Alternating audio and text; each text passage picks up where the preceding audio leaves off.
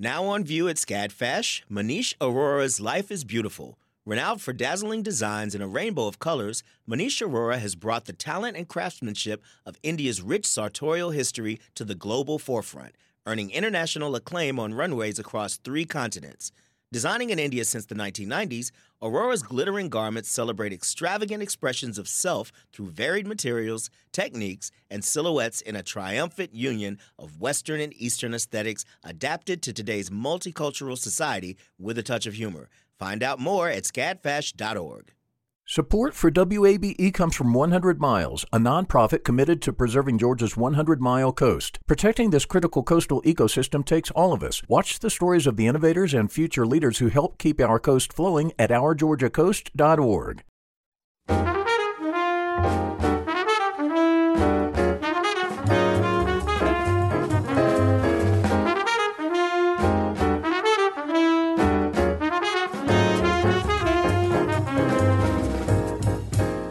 WABE in Atlanta, this is City Lights.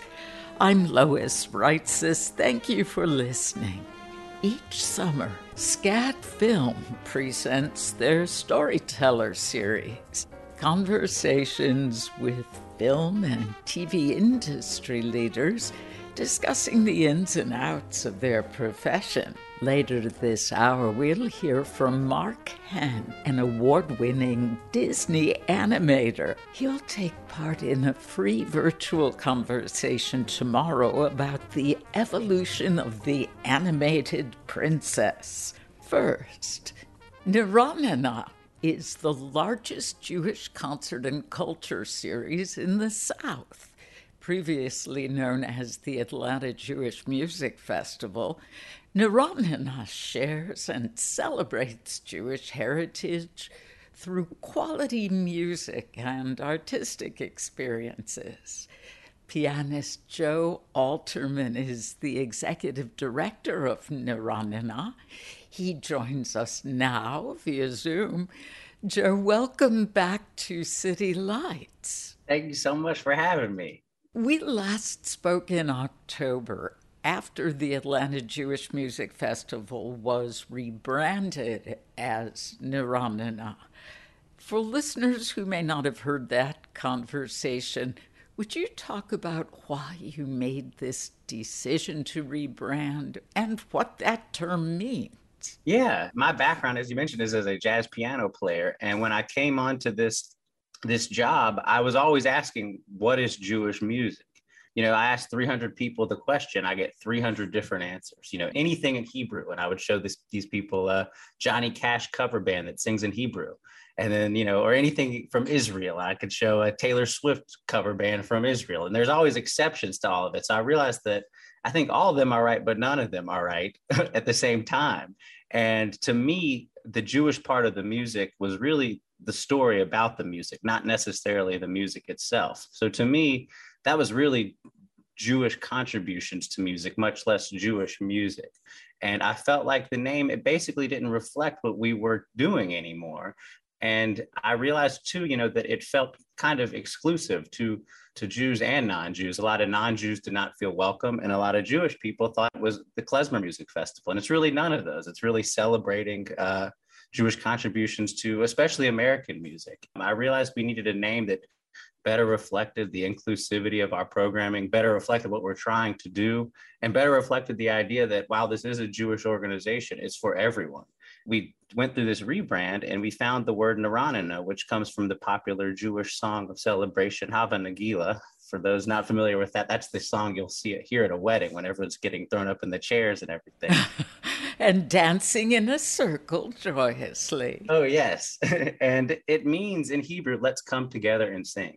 So I think it's very reflective of of everything we're trying to do. So I'm I'm really proud of it. I hope that explains it. Oh, I think you explained it beautifully. It's Jewish contributions to music, which is universal. Yes. This will be the first in person event since its rebranding. What's the main focus of this concert and cultural series, Joe?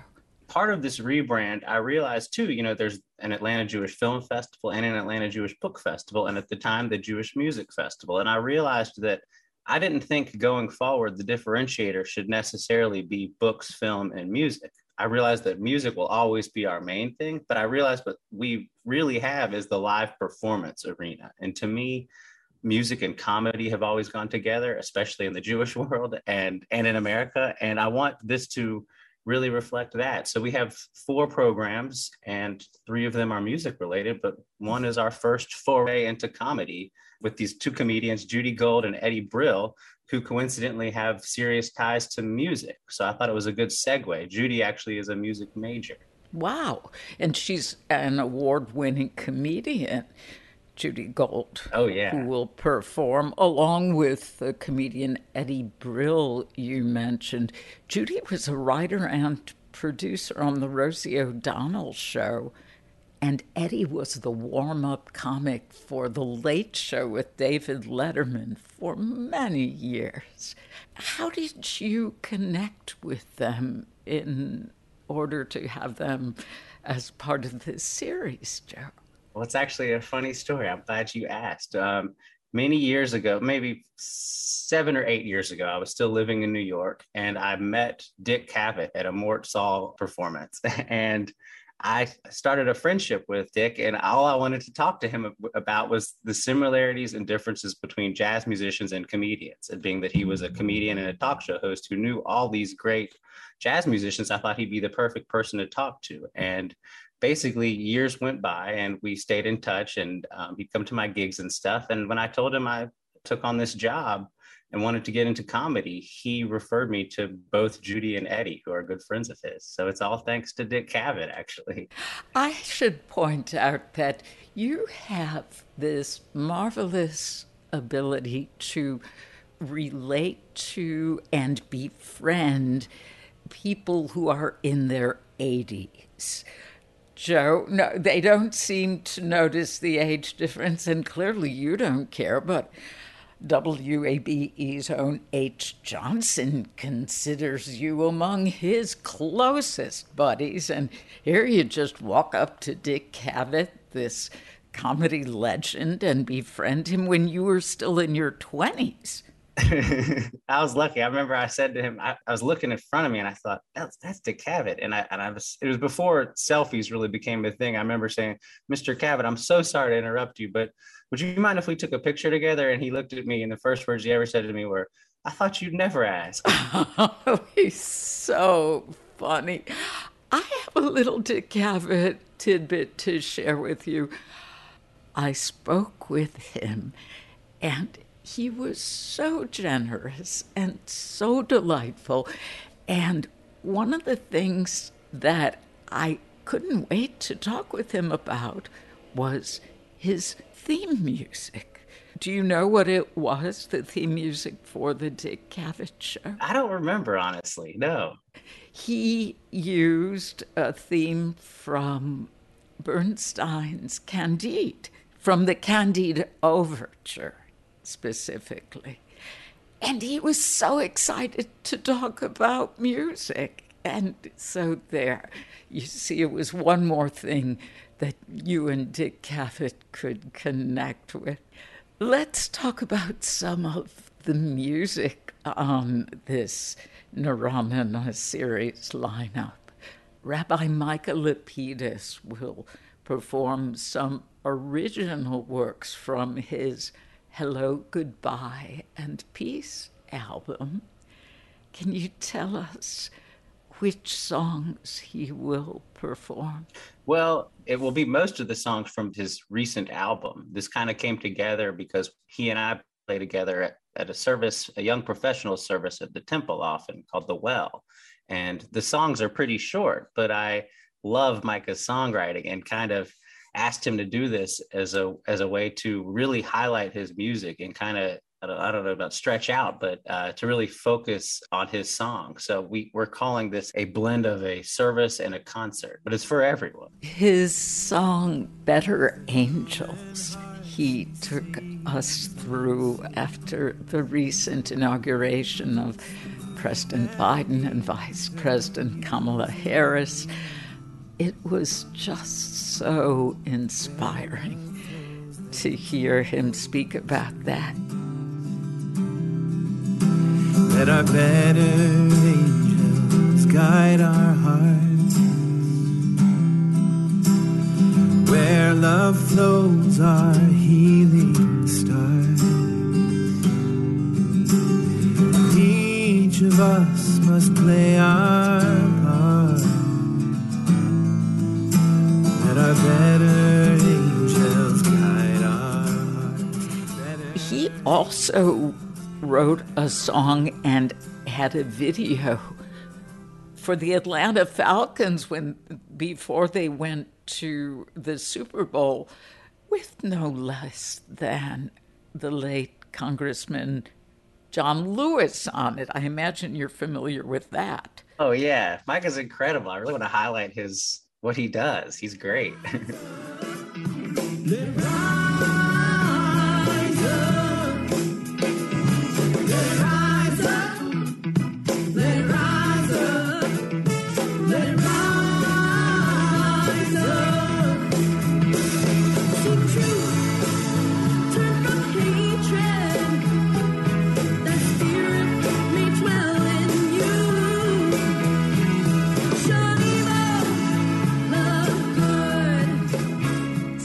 Rise Up was that song. yes.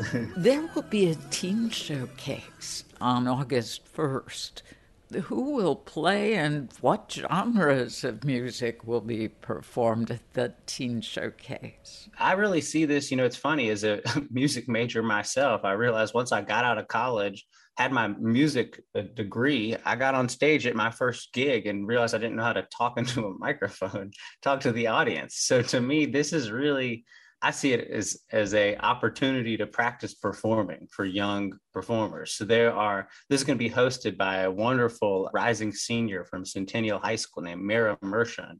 We're still getting together the final lineup of everyone, but there'll be between six and eight teenage performers that afternoon, and it'll be all kinds of music. It'll be mostly singer songwriter. That's what we have so far but I'm anticipating a few instrumentalists as well. I'd say mostly singer songwriter, though.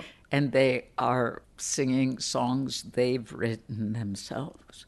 Yeah, it's. I guess it's a mixture of originals and covers. I've really just, you know, the festival we used to have a battle of the bands, and I kind of nixed that because I don't see music really as a competition, but more as a, you know, as a competition with yourself. So I'm really giving these people who have applied to perform they can perform anything. It's really just an opportunity to practice doing what they do in front of people. So it'll be covers and originals. Ah, so there's an educational mission to Neranenah as well. Definitely. I was intrigued with this, Joe. You have the Great Jewish American Songbook. The Great American Songbook, which refers to not a book, but a body of work mostly Broadway songs and jazz standards from the first 60, 70 years of the 20th century. Many of the composers of the Great American Songbook were Jewish. What is the Great Jewish American Songbook? Well, it's it's similar material from the Great American Songbook, but it's really songs that have a Jewish story connected to them.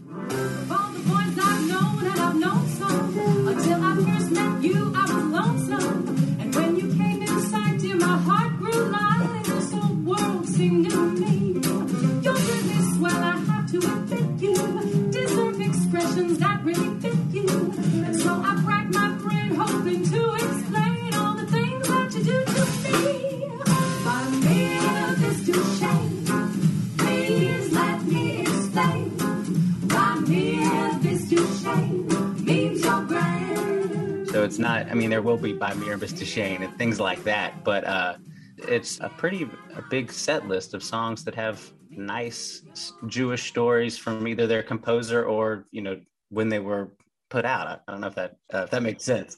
Can you give us some examples? yeah, you know, it's it's interesting when you talk about the Jewish American Songbook and we go back to this "What is Jewish music?" question, which is my favorite question. I remember a good example is, you know, you take, you know, someone like Irving Berlin who wrote even White Christmas, and th- this guy who worked for him named Albert Gumm, who wrote Take Me Out to the Ball Game after reading a Yiddish article about baseball in a New York newspaper.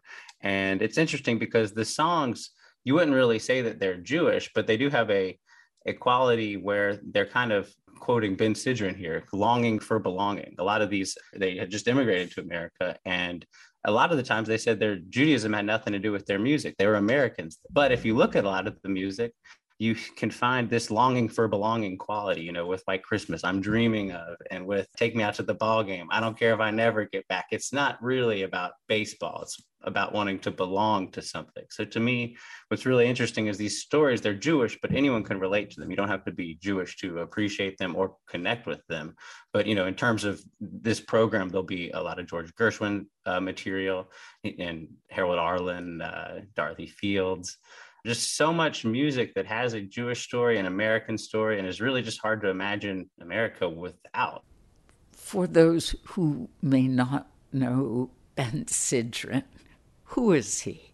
Ben Sidran is, uh, besides being a hero to me, he is a musician and a writer and a scholar and, and a radio host and an interviewer. And he basically was roommates with Boz Scaggs and Steve Miller in college. And they got out of college and Steve Miller said, come to LA with us. And Ben said, no, I'm going to make something of myself. He went to Cambridge and uh, got his PhD in black music. He wrote a book called There Was a Fire, Jews Music and the American Dream that really inspired me to want to take this job. I can look the other way. It's underhanded. So what? That's life today. Didn't plan it. Maybe I don't have a right to say.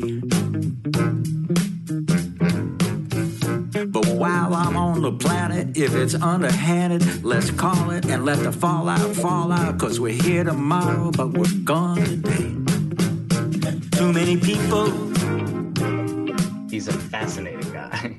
Yes, and you've had him in a program with the Reverend Dr. Dwight Andrews. It was just fascinating. Yeah, I loved. I remember that Reverend Andrews started out the program by saying, uh, "Ben's a Jewish guy who got his PhD in black music, and I'm a black guy who got my uh, PhD in Stravinsky. Now let's go." it's kind of hard for me to wade through because so many of the composers of the what we know as the Great American Songbook were Jewish. There was even a joke at the time that Cole Porter was the only non Jew, but he wrote Jewish music. Wasn't there a quote to that effect?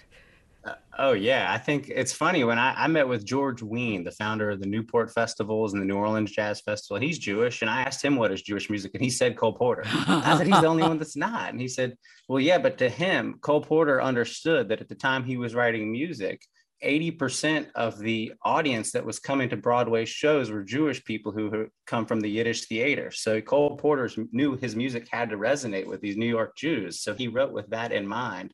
And I remember uh, George said that he wrote the most Jewish sounding song of all, which was, uh, I think, My Heart Belongs to Daddy. Oh, well, there, there are a lot of minor key songs he wrote.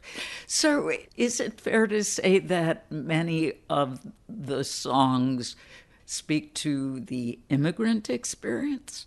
They do, yeah, especially a lot of, of the ones from that era. I think, you know, when we're doing something like by Mir Shane. That's just an example of a, a, Yiddish song that became very popular in America. But I'd say a lot of these early songs written by Jewish immigrant composers do have an immigrant theme. I mean, it might be not easily detectable from the first listen, but really, if you examine these songs and their lyrics, I think that is a theme that's there. Yeah, well, we have Irving Berlin to thank for God Bless America because certainly these early 20th century Jewish composers were very grateful to have emigrated and proud of their patriotism.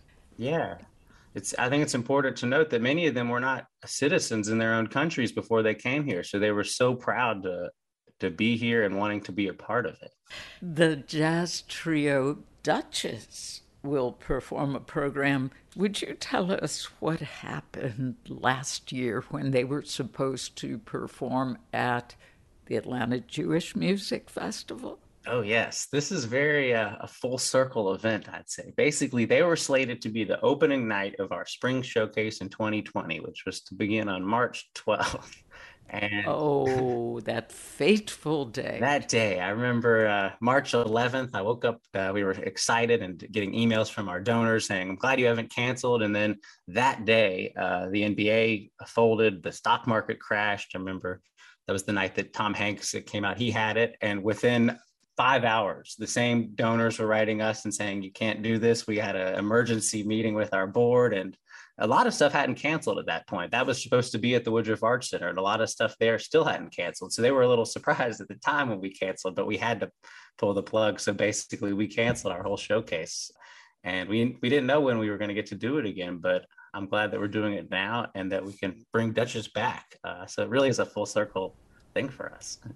Pianist Joe Alterman is the executive director of Neranenah. The Summer Music and Comedy Showcase runs from July 30th through August 1st. You can learn more on our website, wabe.org slash citylights. You're probably familiar with the expression, a bad hair day. Well, celebrities can't afford to have bad hair days. Tracy Moss is a highly sought after hairstylist in TV and film.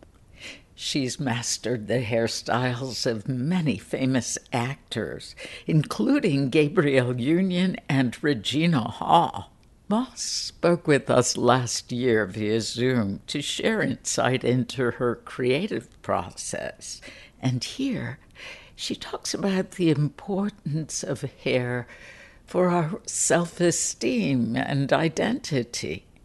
It's a very, very important theme. And I realize more and more that more years that I get into it, whether it was in hair school, whether it was in the salon, whether it's on set, it's therapy. Like when we're doing hair, it's not, we're just not doing hair, but we are actually doing therapy. So it's a very important field. Yeah. I read that you had a successful salon for eight years called 360 Degree Salon. Why did you want to pivot to work in the entertainment industry?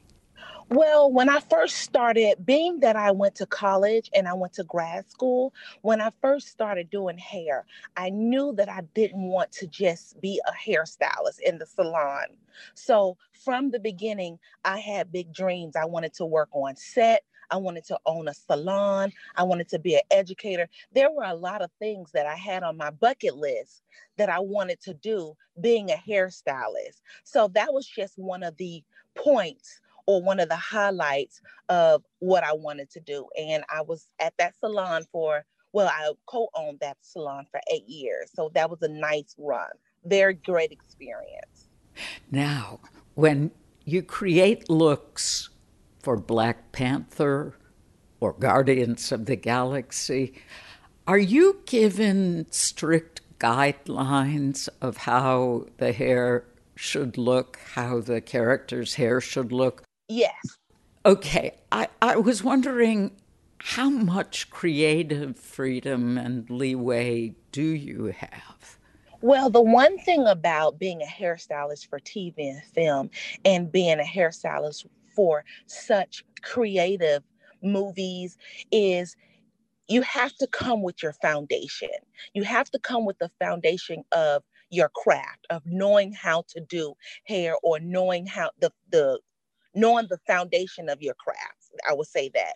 And then once you get there, depending on it's so many levels, it's tiers that you have to go down to get the to nail the look of the movie to nail the look of each character. So you have to go down from the director, then you have producers, and then you have creatives the creative director that's a that's over the whole look and then you have the costume designer that creates the look and then it gets to hair and makeup so we're like the lab once we get the instructions once we get the goal of how they want the film to look on the screen, then we use our foundation and use our creative ability to get to it.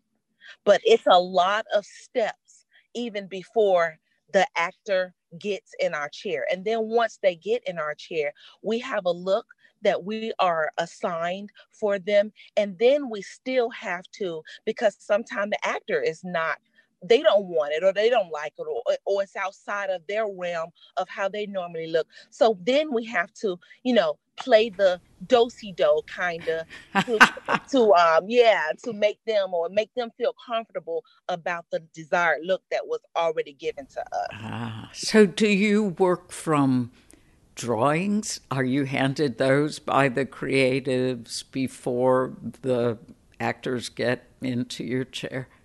Well, no, we have lookbooks. And then when we have production meetings before the actual actors come, we have, you know, they have a, a lookbook or they have not necessarily drawings, but they have pictures on the idea of what they want it to look like. It's very interesting because it's so many different types of movies. You have sci-fi and you have period. Guardian of the Galaxy was sci-fi, and then Black Panther was so much of textured hair. It was a lot of African American textured hair. So it's so many different elements to being a hairstylist for TV and film. Oh, sure. You mentioned some of the actors not being thrilled with the look that may have been created for their characters. When working with these celebrities on set, do you see a different side to their personalities compared to what's conveyed when they're in the limelight or on screen? I'm asking you, Tracy, can you dish? Can you tell us any interesting stories? Well, I do see, I see the raw self. When they come in the trailer, they're coming from home. They're coming from some women, they just had a baby. Or, you know, they have their own personal life. They could have just been in the tabloids or, you know, just their their normal self. They don't have on any makeup. There isn't any lights and cameras. So we're coming with, when they come in the trailer, we get their authentic self. So sometimes, you know, you meet the celebrity name that you think you know, and then sometimes you meet someone totally different and you're like, oh my gosh. So there, there are it's it's totally different when they come in that chair because we get stories or we get you know you have a conversation with them and it's not the lights camera action that we see. Then once we get on set then it's a total different person. Celebrity hairstylist tracy moss that creative spark segment comes from our interview last year which you can hear in its entirety on our website, wabe.org slash citylights. You're tuned to WABE, Atlanta's Choice for NPR. The field of mental health counseling is growing rapidly, and Richmont Graduate University can equip you with everything you need as a licensed professional counselor while integrating your faith into your clinical practice. Programs are offered in Atlanta, Chattanooga, and online. Apply today at richmont.edu. That's R I C H M O N T dot edu. You love free, and at Ameris Bank, so do we. That's why we're proud to offer worry free, hassle free Ameris Bank free checking. Manage your money your way with convenient access to digital, mobile, and telephone banking, all with no monthly service fee or minimum balance requirements. At Ameris Bank, we're with you. For more information or to open an account, visit our local bankers in person or online at amerisbank.com slash free checking. Other fees such as overdraft fees may apply. Ameris Bank, member FDIC, equal housing lender. This is City Lights on WABE. I'm Lois Reitzes. Thank you for listening. Each summer, SCAD Film presents their Storyteller series conversations from film and TV industry leaders discussing the ins and outs of their profession. This year's free virtual conversations were given by three prominent industry insiders.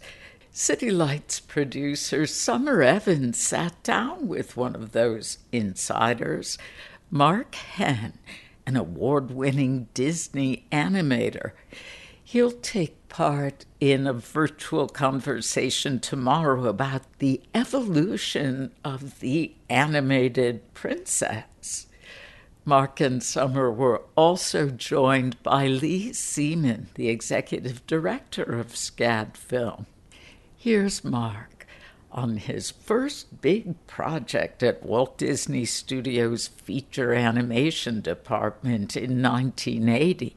My first big project was uh, Fox and the Hound. Oh, I love that movie. That's my favorite childhood movie. Yeah, so I was an assistant animator in a in Glen Keane's unit and helped him the last few months of production on Fox and the Hound. But he was uh, working on the bear fight sequence. So I was his assistant animator for that. So you moved on from being an assistant and you went on to supervise as an animator for some pretty big Disney classics like The Lion King, Mulan, Aladdin, just to name a few. When the animators and directors and illustrators all sit down at the table, at the brainstorming table, what's that process like for taking a story idea from the page to bringing it to life on the big screen?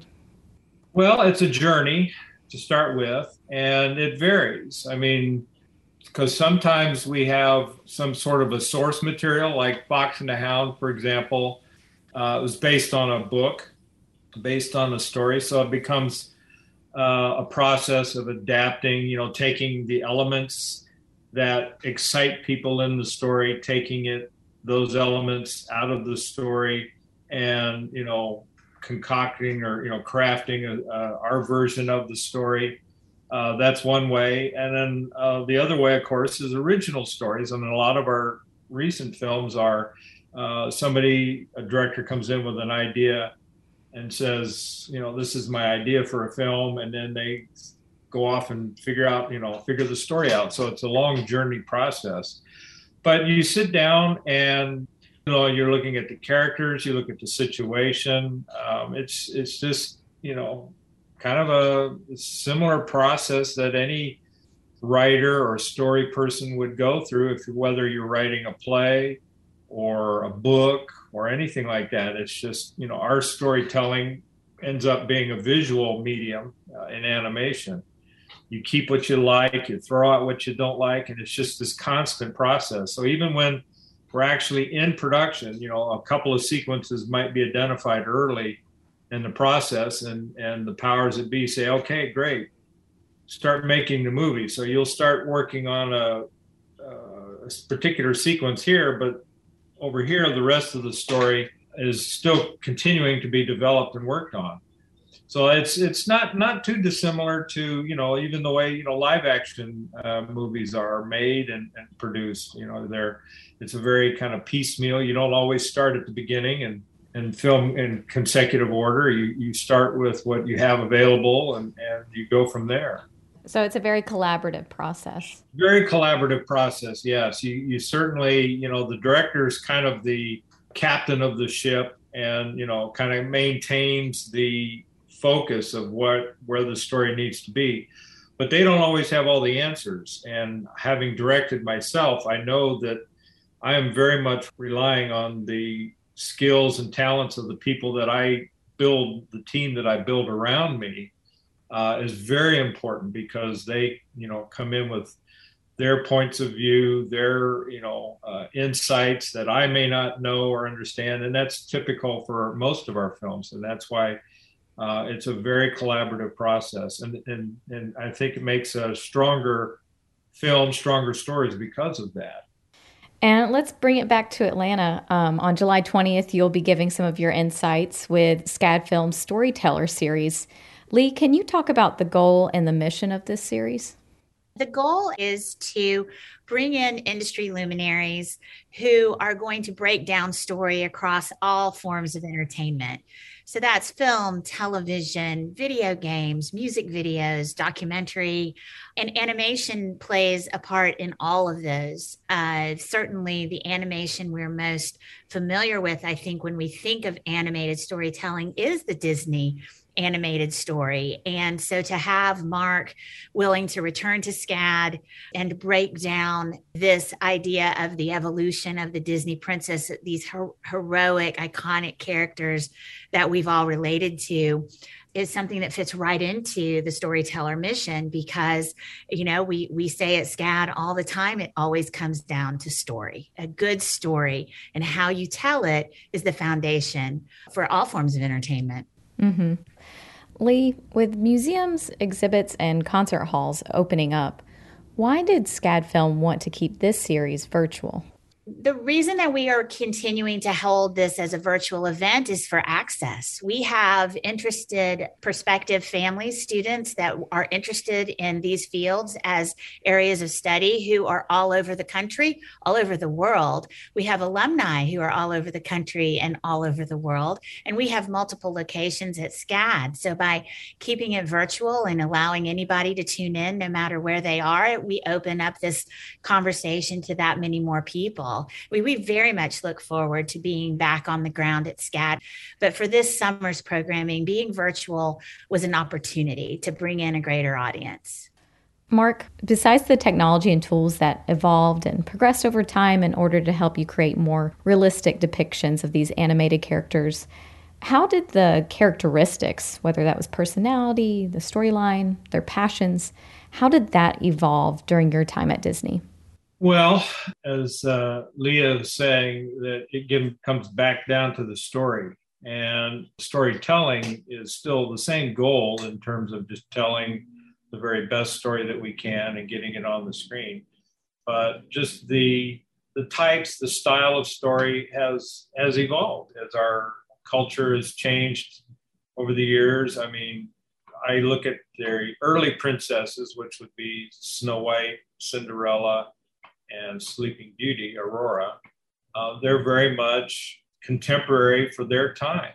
That's kind of the you know what I call the original or old old school group, I guess you could call them, but they were very contemporary, very relevant uh, for their time. And now, uh, starting with uh, Ariel and the Little Mermaid, things change. But I look at the first group of princesses, if you will, as largely, you know, kind of in a more reactive role. The stories, you know, happened to them and they kind of reacted to things a little more. Whereas starting with Ariel and going forward uh, into to, you know today's generation of uh, leading ladies, princesses, they're more proactive, and I think you would see that they make decisions that kind of move the story forward, and the decisions and the consequences of those decisions, you know, drive the story forward, and then you know, of course, affects their journey, affects them as characters along the way. So that, in my mind, in the simplest way to put it, is the way I look at it. You know, Snow White, things just happened to her. It wasn't, you know, she didn't decide to be put upon by the evil queen. The queen did. You know, it was the queen that decided to take her out in the woods and, and have her done in. And then the animals came along and helped her. She just, you know, kind of went along for the ride. And, and then you get to, you know, Ariel, who we really wanted to be a very genuine kind of a teenager, you know, because we've all experienced that period in our lives uh, where you know you're you're old enough that you think you know everything and yet you're still a young person and you don't know everything and you know you're kind of maybe rash and you're angsty. Yeah. So that was kind of the goal with ariel and again she was more proactive you know she made decisions. She very purposefully you know went against her dad's wishes to do not go to the surface and she did and she you know and again she had to live with the consequences of those decisions good and bad and that's very typical then from her generation moving forward same with belle and jasmine and mulan and, and moana and all those characters again, that's just kind of a reflection of our current culture and society that we enjoy watching a stronger female character in these stories. It just makes them much more compelling. I'd like to follow up on that because there's an interesting sort of connection with what Mark's saying to how we got to this moment with his visit to SCAD Film Storyteller Series. And that is that we first met Mark a couple of years ago when we held an anniversary screening of um, The Little Mermaid. And we were happy to have the original Ariel, Jodi Benson, and Mark Henn here at SCAD Film to talk about the film.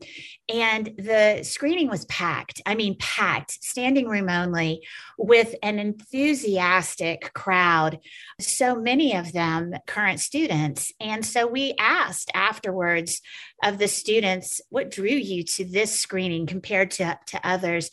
And it was very interesting to hear so many, both male and female, talking about the empowerment of the character of Ariel. And backstage, Jodi Benson and Mark talked about that and, and how they approached it when they did the first recorded the voiceover and the storytelling. And that really planted the seed for this event. Um, and we have been talking about it because we have found that this kind of conversation really resonates with our student population who are looking for ways to have their voices heard That's incredible. What a great connection. And that's so cool that you got to have the original Ariel come and talk alongside Mark. And Mark, did you actually create Ariel? Like that was the main character, or did you create all the characters in The Little Mermaid? Uh, Ariel was the character that I was assigned to, yes. wow. Okay. So, how did you and your team come up with the idea for what Ariel would look like? Well, the development, visual development of a character is, is getting back to, you know, the idea of collaboration is just that. It's a lot of different artists early on in production, you know, creating art to, you know, throw up on a board and say, here's what Ariel could look like. One of the things that we were mindful of was the fact that just a few years prior, the studio had come out with Splash, of course, with you had Daryl Hannah as the kind of prototypical, you know, blonde mermaid. And that was one of the things I think we all felt we wanted to go away from, you know, at least particularly with uh, with blonde hair. No, no offense to blondes, but just we wanted to do something different. And you know, I forget who it was. It was probably one of our visitive artists or whoever, you know, came up with and just tried red hair. And, and one of the directors, Ron Clements, uh, was a redhead, so he was certainly kind of partial to it. um, but the idea and just visually, it, it, it worked. The the contrast and the harmony of the colors, red and all the sea green and blues, it just seemed to work out fine. Uh, same with as they look for the voices. There may have been I don't remember how many, but just exploring, trying to find the perfect match. You know, the visual to match the voice. Yeah. And it's just crazy how different. I mean, Ariel, what a change now with the live action version coming out with Halle Bailey, you know, an African American Yeah. woman and playing The Little Mermaid. Yeah. Yeah, exactly. So, and that's you know, again, that's just their vision, the director's vision, the writers, their their interpretation of of our classic, and um, that. So it'll be interesting uh, to see how that all plans out. I'm looking forward to it. Yeah, I'm excited to see it. so, going back to what you were saying about society and how politics changed over time, how would you say that this affected your approach to designing a character and their appearance? on one hand, it didn't doesn't really have any uh, bearing on it at all because we're just focused on telling a good story and then identifying the character. And then my job, if once the directors turn to me and say, "Mark, here is you're going to be animating, you know, uh, Ariel in this case, we'll just say," then I go off and just try to find what I consider, and the directors ultimately will consider the most appealing looking character that you know fits into the uh, art direction of the film, uh, that fits into the storytelling and, and their vision of how and who this character is. Uh, so I, I don't really think a lot about the politics involved. It's just um, what what works really. It's it's pretty it's pretty simple. So you know, you you have like in the case of Aladdin, you obviously it was a, a period piece, so you have to be conscious of you know the costuming and the period and the time frame. Uh, Ariel was a little more free form, although it was also a period piece. But you know, the world of mermaids was kind of wide open because that's not, you know, that's a completely open for interpretation. I was privileged to go to China uh, as part of the research team to research the Mulan history.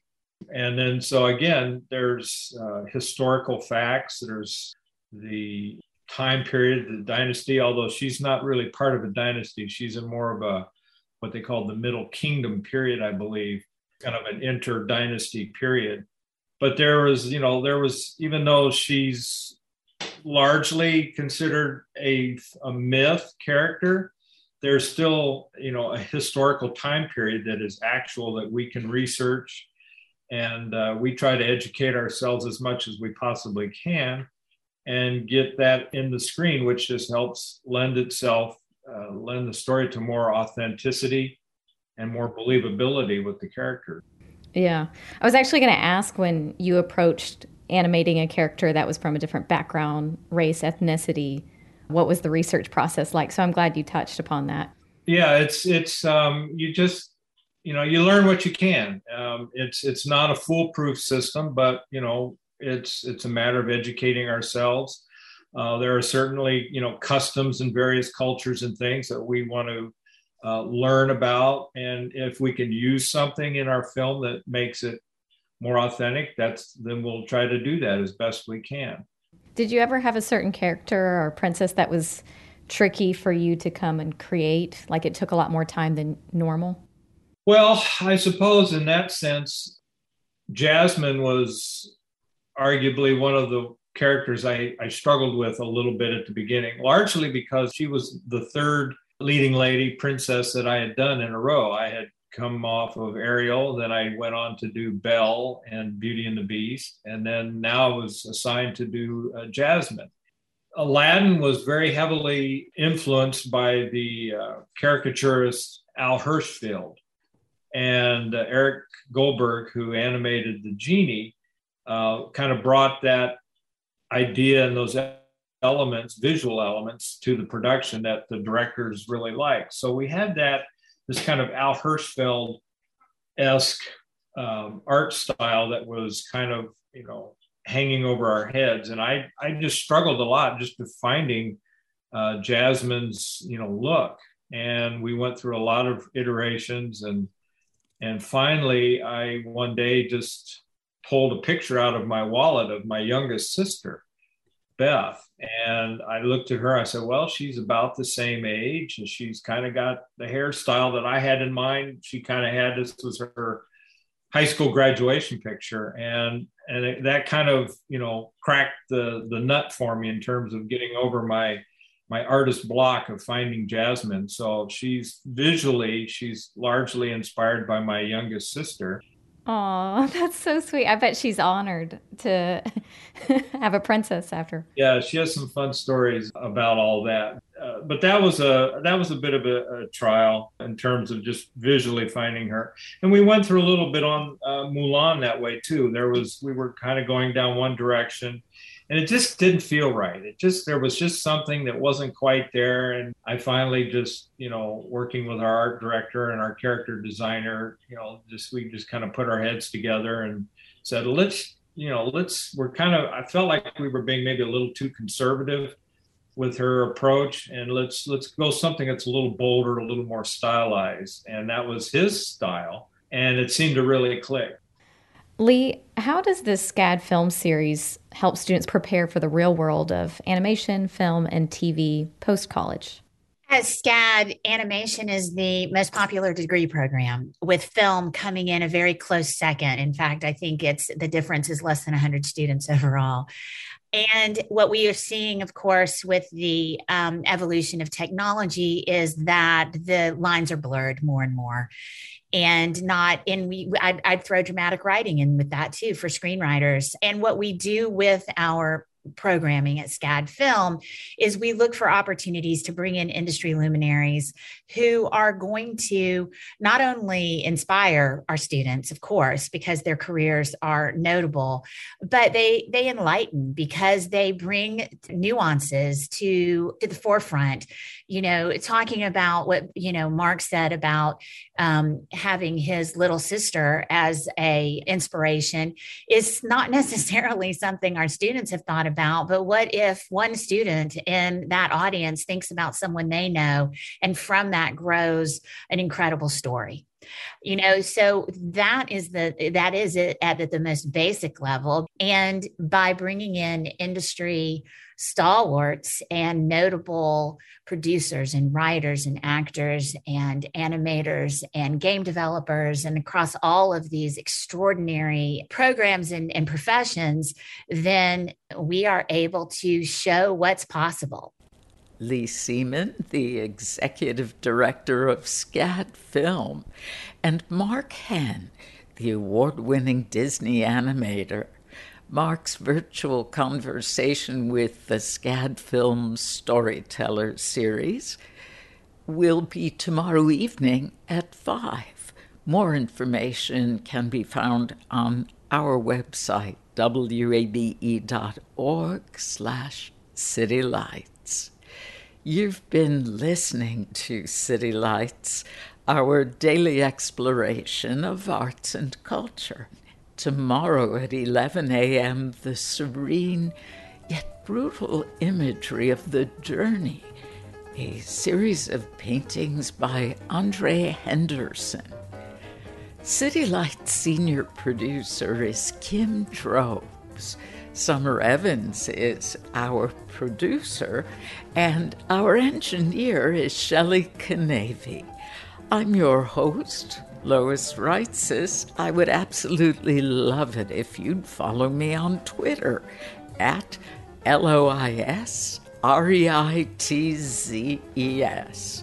You can also follow us on Facebook at WABE City Lights. Archived interviews and full shows are on our website, wabe.org slash citylights. Thank you for listening to WABE, Atlanta's Choice for NPR.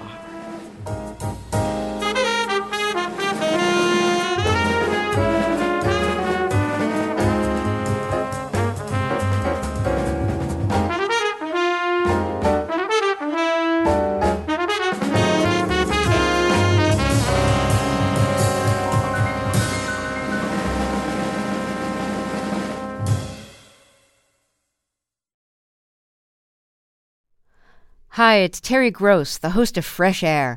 We bring you in depth, long form interviews with actors, directors, musicians, authors, journalists, and more. Listen to our Peabody Award winning Fresh Air podcast from WHYY and NPR. The world is full of mysteries. Are ghosts real? Is that yogurt expired? Hey, the unknown can be scary, but when you donate to WABE, you know where your money is going. Your gift supports the journalism that keeps you informed and the programs that pull back the curtain on complicated stories. Help us make the world less mysterious. Become a member now. Go online to wabe.org/donate and thanks.